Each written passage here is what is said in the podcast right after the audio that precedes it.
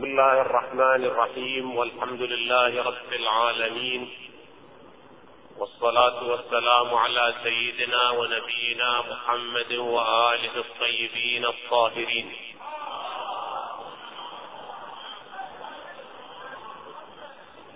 قال إمامنا وسيدنا أمير المؤمنين عليه أفضل الصلاة والسلام لا تخلو الأرض من قائم لله بحجة إما ظاهرا مشهورا وإما خائفا مغمورا لئلا تبطل حجج الله وبيناته الإمام أمير المؤمنين في كلامه هذا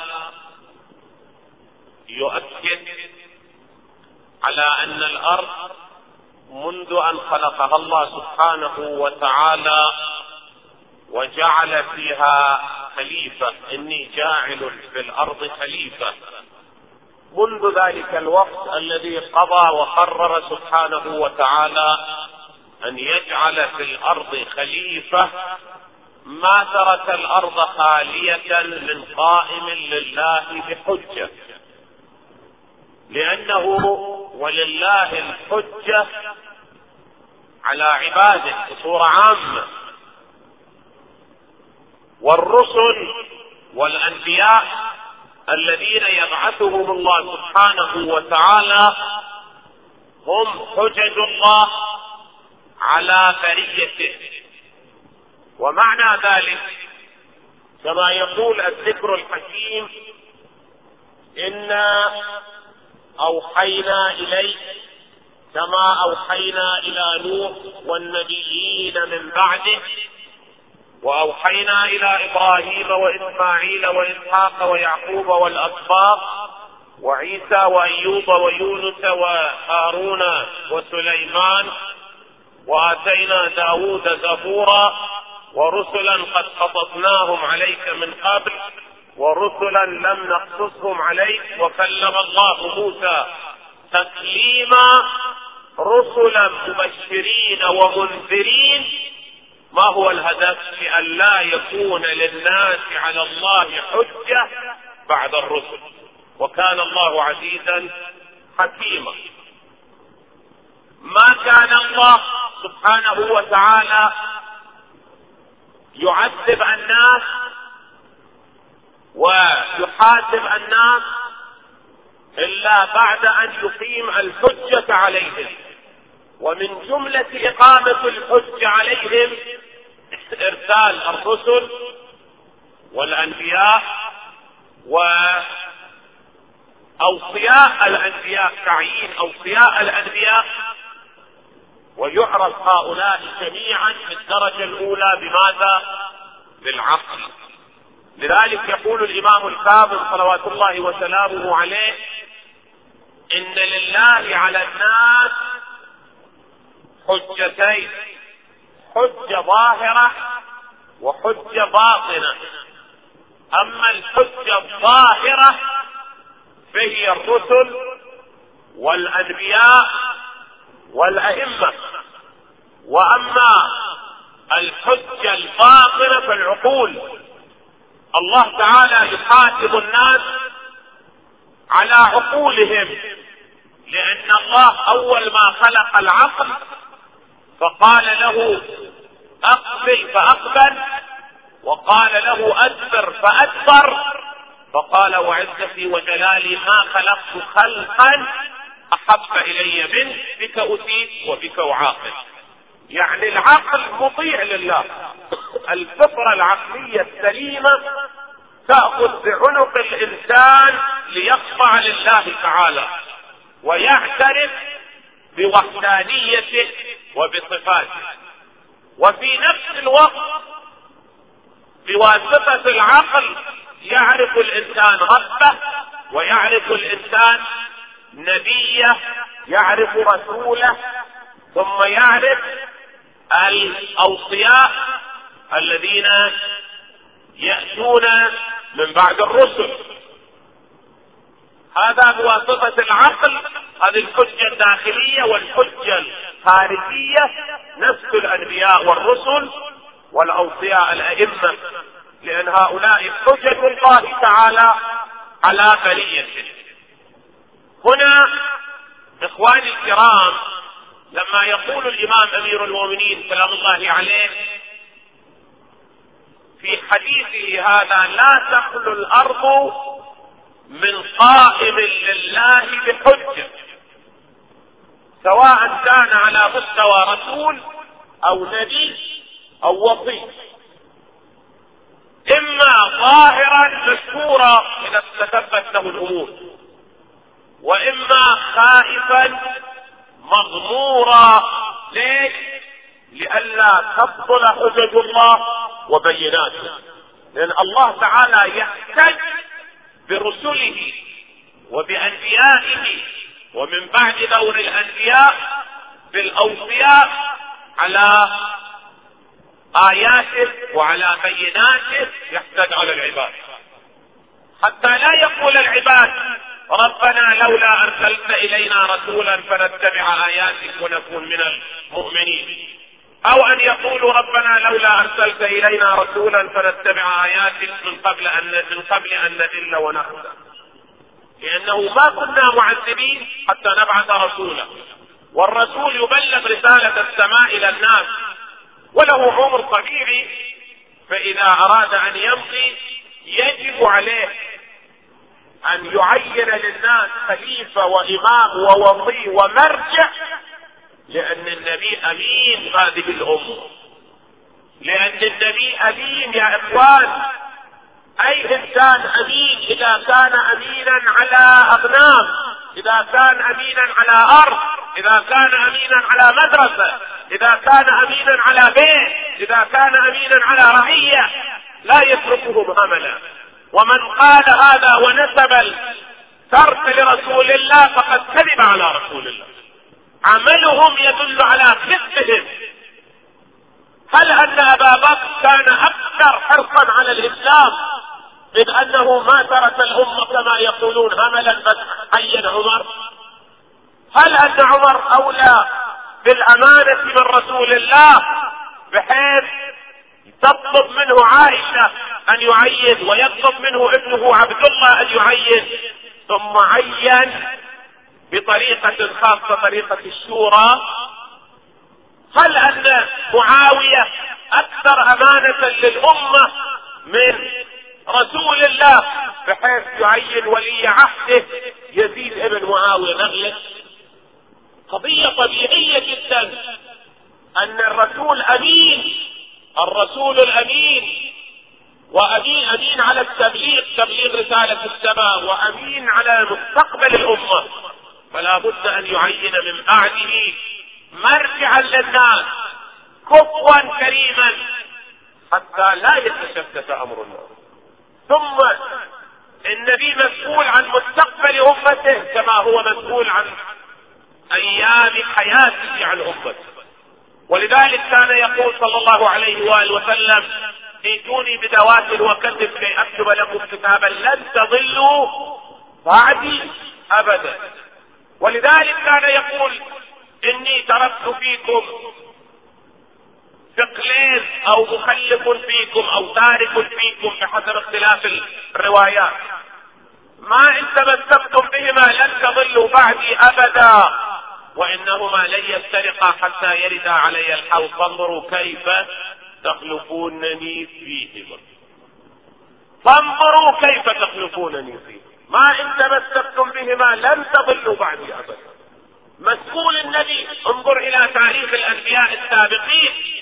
كل نبي كان يخبر عن الأنبياء الذين سيأتون بعد ذلك. في حديث نوح في حديث آدم في حديث نوح في حديث إبراهيم في أحاديث موسى في أحاديث عيسى. ومثلهم حبيب الله محمد صلى الله عليه وسلم.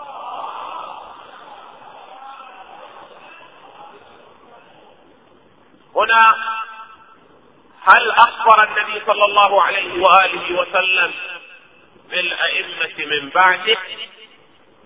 هل أخبر عن الدور الذي يقوم به قادة الأمة وخلفاؤهم راشدون بالحق. نعم أخ. هذه عشرات الروايات تخبر عن هذا المعنى. اولا رواية جابر بن عبد الله الأنصاري رضوان الله عليه يقول لما نزل قوله تعالى يا أيها الذين آمنوا أطيعوا الله وأطيعوا الرسول وأولي الأمر منكم. يقول سألت من النبي صلى الله عليه وآله وسلم قلت يا رسول الله عرفنا الله ورسوله. فمن أولي الأمر؟ الذين قرن الله طاعتهم بطاعته. فقال هم خلفائي يا جابر وأئمة المسلمين من بعدي. أولهم علي بن أبي طالب ثم الحسن ثم الحسين ثم علي بن الحسين ثم محمد بن علي المعروف في التوراة في الباقر وستدركه يا جابر. فإذا لقيته فاقرأه عني السلام. ثم الصادق جعفر بن محمد ثم موسى بن جعفر ثم علي بن موسى ثم محمد بن علي ثم علي بن محمد ثم الحسن بن علي ثم سني وكني. يعني اسمه على اسم رسول الله صلى الله عليه وآله وكنيته أبو القاسم على كنية النبي. حجة الله في أرضه وبقيته في عباده. الروايات تقول أن المؤمنين يسلمون على الإمام. إذا ظهر فيقولون السلام عليك يا بقية الله في ارضه وبقيته في عباده ابن الحسن بن علي. ذاك الذي يفتح الله تعالى ذكره يفتح الله تعالى ذكره على يديه مشارق الأرض ومغاربها. يعني النبي صلى الله عليه وآله وسلم كان مسؤولا أمام الله وأمام أمته أن يشخص أوصياءه وخصوصا بالنسبة إلى الإمام المهدي عجل الله فرجه باعتبار أن هناك حوادث تجري تختلف عن حوادث بقية الأئمة ولذلك أكد على قضيته أكثر فأكثر حتى يكون الناس على يقين من أمرهم. يفتح الله على يديه مشارق الأرض ومغاربها. ذاك الذي يغيب عن شيعته وأوليائه غيبة لا يثبت فيها على القول بإمامته إلا من امتحن الله قلبه للإيمان. ليش؟ لأن القضية غير طبيعية يعني لو كان الإمام سلام الله عليه رأسا يأتي بعد والده الإمام العسكري قضية طبيعية أما أنه يغيب هذه المدة الطويلة وإن لم تكن مستحيلة. لا عقلا ولا علميا ولا عمليا. بل هناك وقائع صارت هذا التاريخ بين أيدينا. يذكر المعمرين وهناك السجستاني عند كتاب المعمرون. كتاب المعمرون عشرات يذكر اعمارهم خل عنك هؤلاء جميعا. نحن والقرآن الذي هو مسلم عند كل الفرق الإسلامية. ونحن حديثنا مع المسلمين. لما يقول سبحانه وتعالى عن نبي الله نوح عليه السلام فلبث في قومه ألف سنة إلا خمسين عاما. معنى ذلك أنه النبي مبعوث لجيل ما مبعوث بعدة أجيال. معناه أعمار ذاك اليوم كانت في هذا الشهر. هذا واحد. بعض يقول عمره خمسون سنة. خمسون سنة له من العمر لما بعث. تسعمية وخمسين سنة طوفان دعوة إلى الطوفان وبعد خمسين سنة بقي في الدنيا ثم مضى يعني ألف خمسين بعض الروايات أكثر من هذا تقول 1500 وأوصلت بعض الروايات عمره إلى 2500 خلي عندك هذا الزائد لنفرض 1050 فالذي يعيش ألف وخمسين سنة معناه ليس وحده يعيش هذه المدة. لابد أن هناك مثله يعيش ويقول سبحانه وتعالى عن يونس عليه السلام ولولا أنه كان من المسبحين للبث في بطنه يعني بطن الحوت إلى متى؟ إلى يوم يبعث. يعني الحوت ميت وهو ميت بالفائدة. إذا كان هكذا فالناس كلهم من آدم أعمارهم طويلة إلى الحد. فإذا هو حي والسمك أيضا حي للبث في بطنه إلى يوم يبعث. فالله قادر أن يمد الحوت بهذا العمر المديد ويمد يونس عليه السلام بهذا العمر المديد ثم عندنا إبليس عليه اللعنة. قال رب أنظرني إلى يوم يبعثون. قال إنك من المنظرين. الممهلين إلى يوم الوقت معلوم. وليته مات واسترحنا منه تأتي إلى الفرق الإسلامية الأخرى. تعترف الفرق الإسلامية بأن عيسى عليه السلام حي يرزق عند الله. وينزل إذا جاء الإمام المهدي المنتظر عجل الله تعالى وكذلك إدريس عليه السلام. والخضر معروف أيضا. وبعضهم يعتبر إلياس أيضا من جملة الأنبياء الذين أطال الله أعمارهم. وهؤلاء قبل الإمام المهدي قبل ولادة الإمام المهدي منذ آلاف السنين. فلماذا نستكثر على الله أن يمد في عمر الإمام المهدي والقضية طبعا غير طبيعية ترجع إلى مصلحة يراها الله تعالى مصلحة يعرفها الله سبحانه وتعالى ولكن ليس على الله بعجز لهذا يقول النبي صلى الله عليه وآله وسلم في هذا الحديث الشريف ذاك الذي يغيب عن شيعته وأوليائه غيبة لا يثبت فيها على القول بإمامته إلا من امتحن الله قلبه للإيمان. إخواني هناك مقاطع في الحياة. الناس يفتنون الناس يمتحنون. بسم الله الرحمن الرحيم. ألف لام ميم. احسب الناس أن يتركوا أن يقولوا آمنا وهم لا يفتنون. فإذا يمتحنون باشكال امتحن الله عباده في قضية عيسى. طبيعيا إنا خلقناكم من ذكر وأنثى وجعلناكم شعوبا وقبائل لتعارف. قضية طبيعية. لكن أراد الله أن يثبت شيئا وأراد الله أن يمتحن العباد بولادة عيسى من أم دون أب. إن مثل عيسى عند الله كمثل آدم خلقه من تراب ثم قال له كن فيكون فالذي يؤمن بأن الله خلق آدم وحواء من تراب يؤمن بأن عيسى ممكن أن الله تعالى يخلقه من أم دون اب فصار الامتحان بالنسبة إلى الإمام المهدي كذلك. هذا نوع من أنواع الامتحان إذا كانت عشرات الأحاديث يرويها السنة والشيعة. في وجود الإمام المهدي وفي حسبه ونسبه وفي غيبته وطول عمره فإذا هنا الامتحان ليعرف المؤمن بالغيب المؤمن بالله وبما جاء به رسول الله من غير المؤمن ولذا يقول النبي الكريم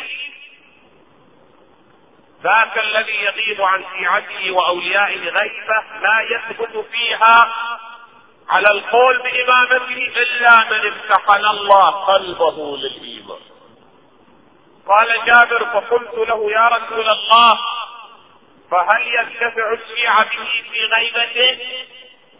لأن عادة الإمام نبي رسول ظاهرا ينتفع منه إذا كان حاضرا أما غائبا ينتفع منه فقال لي والذي بعثني بالنبوة إنهم ينتفعون به ويستضيئون بنور ولايته في غيبته كانتفاع الناس بالشمس وإن تجللها السحاب. معنى ذلك أن القضية ليست منوطه بحضوره فقط.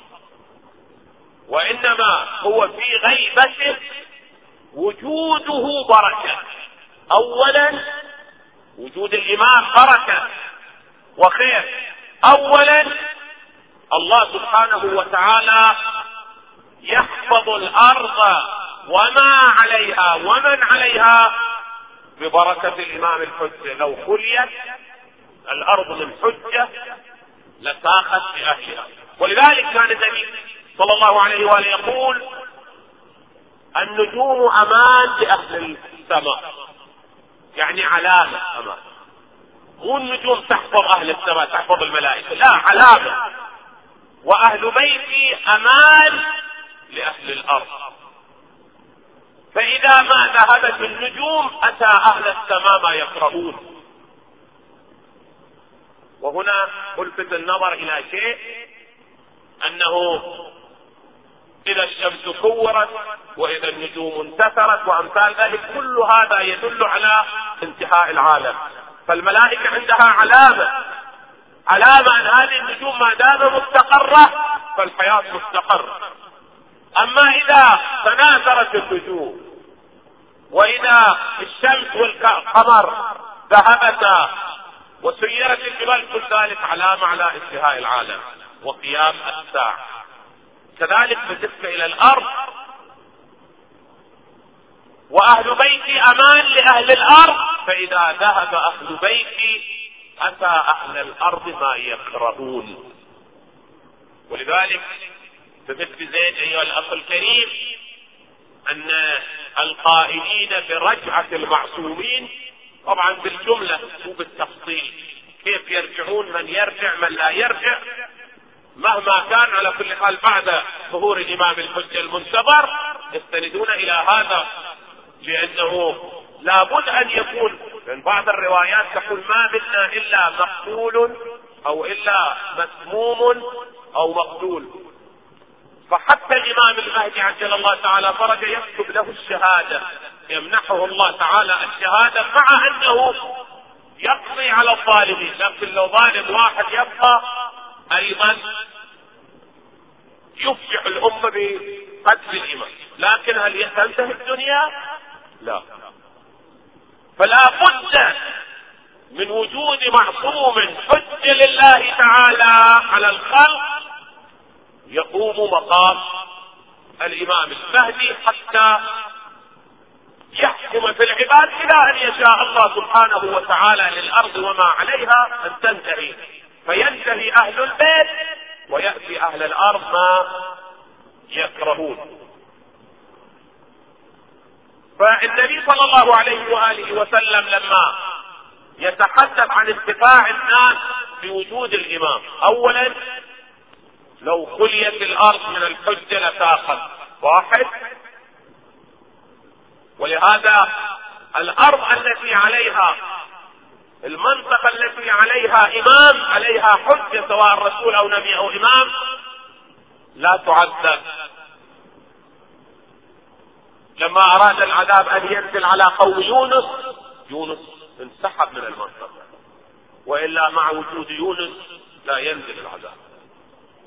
قضية لوط عليه السلام كذلك. إبراهيم يقول إن فيها لوطا. يقول للملائكة الذين اكفروه بأنهم جاءوا ليعذبوا قوم لوط ويقضوا عليهم. قال إن فيها لوطا يعني كيف ممكن ينزل العذاب ولوط نبي موجود هناك حج على الخلق؟ فأخبروه بأنهم يأمرونه أن يخرج بعائلته إلا امرأته. اذا هذا من جهة بوجوده ثبتت الأرض ها؟ بوجوده ثبتت الأرض والسماء. بهذا المعنى. بعد من بركات وجوده صلوات الله وسلامه عليه أنه واسطة الفيض الإلهي.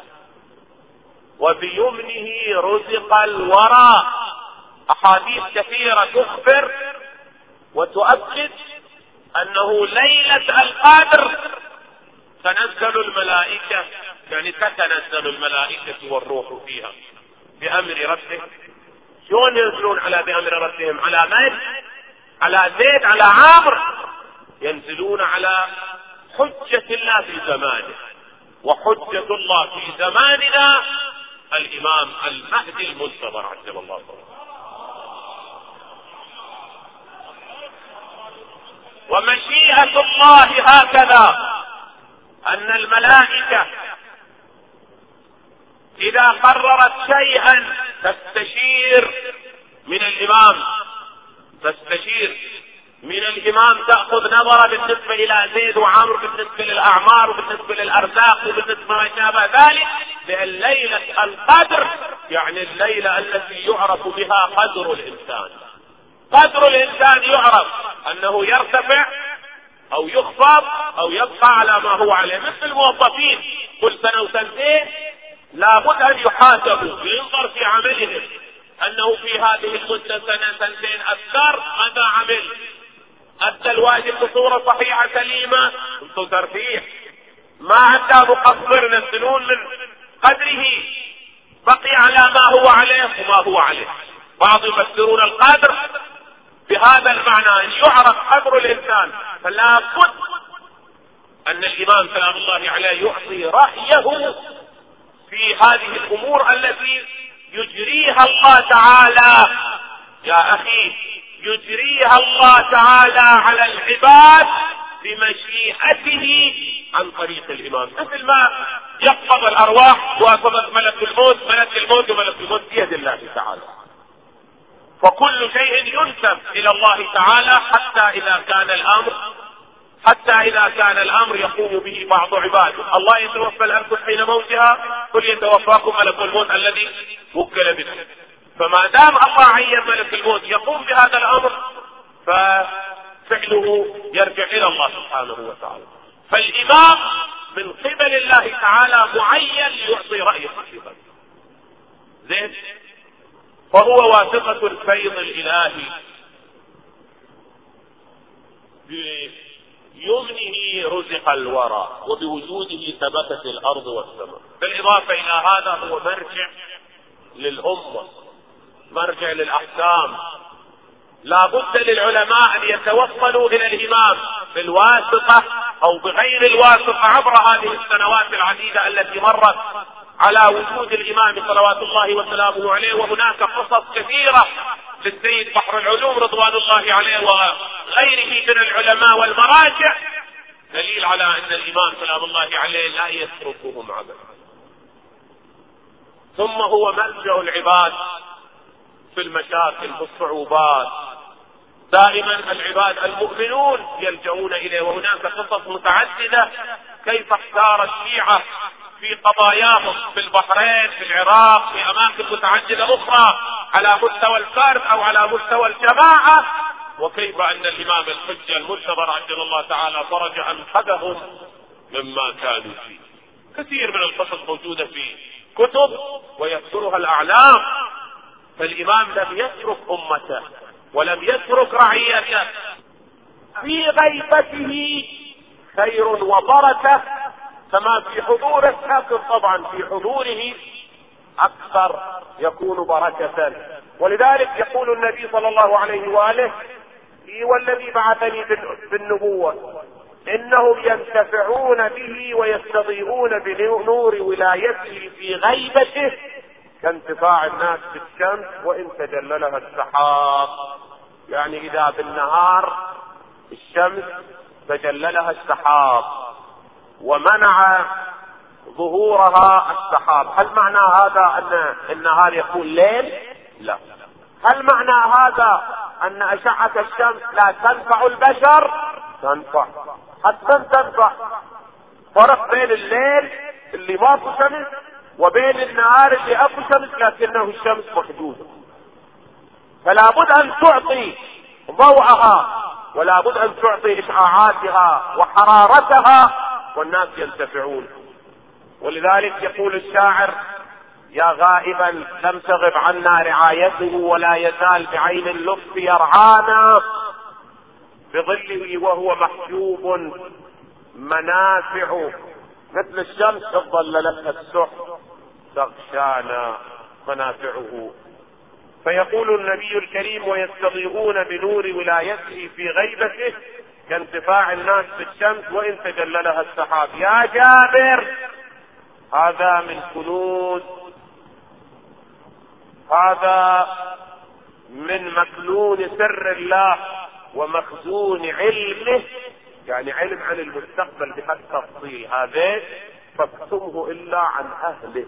لأن هذا الشخص الذي لا يؤمن بقول النبي في وصيه علي أمامه يخرج عليه ويحاربه أو يعتقد بأعداء الله أنهم خلفاء على الحق كيف يؤمن منه أن يتعرف على قضية الإمام المهدي وما سيجري له في مستقبل الزمان؟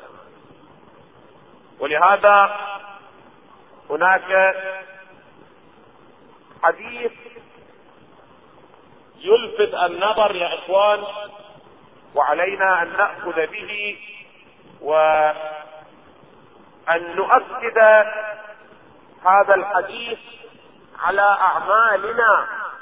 ونسأل الله سبحانه وتعالى أن نكون مصداقا أو مصاديق لهذا الحديث الشريف. الإمام زين العابدين عليه السلام يقول تمتد الغيب بولي الله الثاني عشر من أوصياء رسول الله والأئمة من بعده.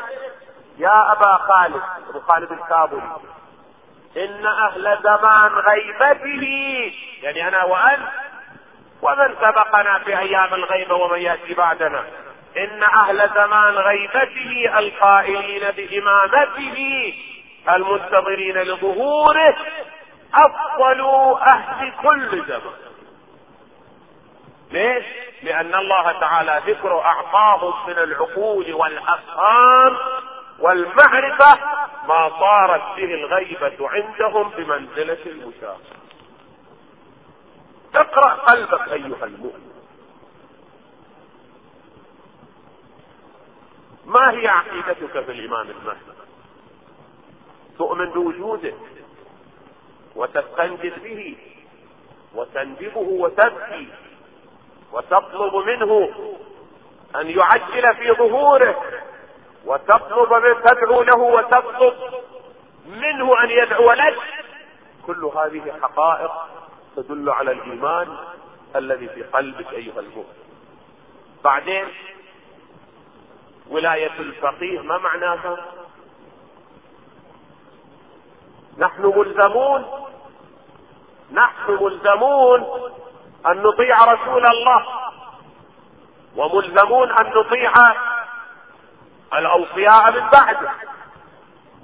ولما جاءتنا روايات عن الائمه تؤكد على لزوم طاعة واتباع العلماء مع الأوصاف الضرورية من علم وورع وتقوى إلى اخره وخالف للهوى والراد عليهم كالراد علي والراد عليك الراد على الله فولاية الفقيه. ما كانت إلى هذه الدرجة قبل عشرات السنين. أصلا انظر أيها الأخ الإمام أمير المؤمنين يقول لو وجدت أربعين ذوي عاد لنا وأكثر الحسين على عظمته من مشرق الأرض وغربها إبن رسول الله قرة عين النبي قرة عين الزهراء صحابي وفي نفس الوقت هو من أقرب الأقربين إلى رسول الله. مع هذا استنجد الناس واستنصرهم. حصل على 72 ها؟ الأئمة البقية كانوا في قلة من الأمر. يأتي رجل من تلامذة الأئمة. يأتي رجل يحمل شيئا من علم الأئمة. يأتي رجل يمثل المرجعية في الأمة. فيأتي بولاية الفقيه والناس تطيعه وتقتل بين يديه وتستشهد بين يديه وتتعشقه وتبدي نفسها لما يقول. معنى هذا شنو؟ معنى هذا أن هناك تطور في العالم. معنى هذا أن هناك تغير في فكر الناس. فإذا هذا الذي يقوله الإمام زين العابدين إن أهل زمان غيبته القائلين بإمامته المنتظرين لظهور أفضل أهل كل زمان لأن الله تعالى ذكر أعطاهم من العقول والأذهان والمعرفة ما صارت به الغيبة عندهم بمنزلة مشاهد فإذا كان نائب الإمام هكذا يطاع فإذا ظهر الإمام الحجة المنتظر كيف يطيعه؟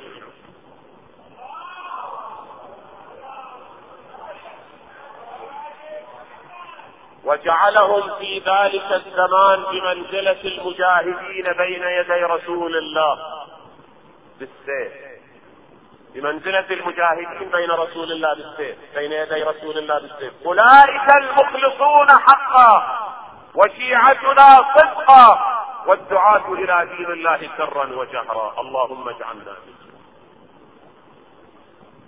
نعم أيها الأخ الكريم. قضية الإمام الحجة المنتظر قضية واقعية. وإن الإمام المنتظر حق كما أن الجنة حق النار حق الموت حق. كل هذه الأشياء حق كما أن الإسلام حق هو الذي أرسل رسوله بالهدى ودين الحق ليظهره على الدين كله. ولو كره المشركون. في فرائض السنتين يقول شيخ الإسلام الجويني عن النبي صلى الله عليه وآله وسلم أنه قال من أنكر خروج المهدي فقد كفر بما أنزل على محمد. يعني على نفسه. ليش كفر؟ لأن نحن من جملة الأشياء التي تثبت صحة قول الرسول. الروايات الصحيحة التي تصل إلينا. إذا رواية أخبرنا بها ثقة أو كتبها عالم ثقة عن علماء النبي. نعطف بقوله. إذا حديث متواتر إذا الاخبار متواترة متواترة. يعني عشرات من الصحابة عشرات من العلماء عشرات الكتب تذكر قضية الإمام المهدي بالتفصيل بالتفصيل. شكله طوله اسنانه عيونه شعر رأسه حواجبه حركاته عمرة. أيام حكومته قبل بعثه قبل ظهوره ماذا يجري؟ بعد ظهوره في أيام ظهوره. معالم حكومته حتى الراية والسيف. وما شابه ذلك. إذا كان أحد ينكر هذا فمعناه منكر لنبوة رسول الله. يعني يكذب رسول الله هذا معناه. والمكذب لرسول الله فيما قال كافر. كافر ما أكد النبي على شيء كتأكيده على شيئين على قضية الحسين بالتفصيل وعلى قضية الإمام المهدي المسلم كل ذلك حتى تكون حتى تكون الحجة له علينا. لا نقول لم نسمع لم نعرف. هذا شيء مستبعد. ما ممكن؟ هذا كله غلط. الله ألزمنا الحجة وعلينا أن نعترف مذعنين. أشياء رجعة وأمثال ذلك. ممكن الإنسان مجملا يعتقد بهذه الأشياء. وقضية الإمام المهدي من جملة هذه الأشياء. طبعا هناك آيات وهناك أحاديث تؤكد وجود الإمام المهدي واستمرار وجوده كما في حديث النبي الكريم وإنهما لن يفترقا حتى يرد عليه الحوض من جملة الافتراق ماذا؟ افتراق الزمان يعني إذا كان في زمان القرآن موجود والحمد لله القرآن لم يهمل لم يترك لم يأتي زمان لا وجود للقرآن فيه من يوم بعثة النبي إلى يومنا وإلى يوم القيامة. إنا نحن نزلنا الذكر وإنا له لحافظون والذكر هو القرآن. فإذا القرآن موجود في كل زمان. فإذا تقول بعد الإمام العسكري ما ولد الإمام. ما ولد الإمام في زمن الإمام العسكري. ولا يوجد إمام. إلى آخر الزمان إذا شاء الله تعالى يولد الإمام الحجة ثم يظهر.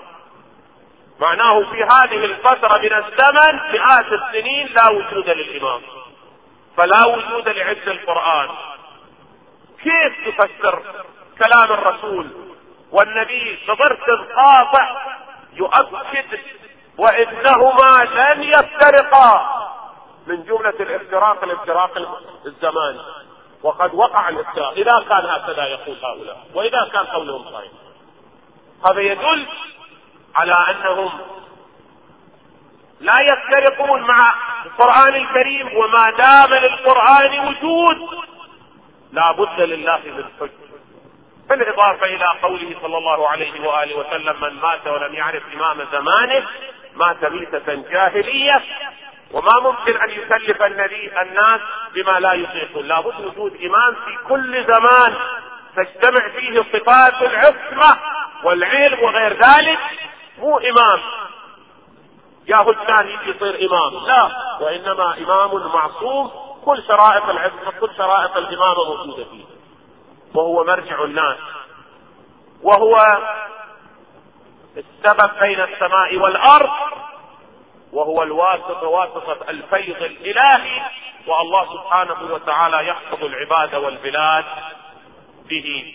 على كل حال نسأل الله سبحانه وتعالى أن يعجل في فرج إمامنا لأن الأحاديث التي تتحدث عن مقدمات ظهور الإمام تقريبا كثير من هذه الأحاديث طبقت وتحققت كثير من التنبؤات وكثير من الأخبار ومن غير الممكن أن ينهض الإمام الحجة المنتظر ولم تك هناك قاعدة شعبية مؤمنة تتعاون معه. مع كثرة الظلم والجور في العالم. لكن مع هذا كله لا بد من قاعدة شعبية لا بد من قاعدة مؤمنة تتعاون مع الإمام حتى يظهر وهذه الظاهرة التي ترونها في بزوق فجر الدولة الإسلامية الفتية وفي ظهور المؤمنين الذين يدعون إلى الإسلام عالميا.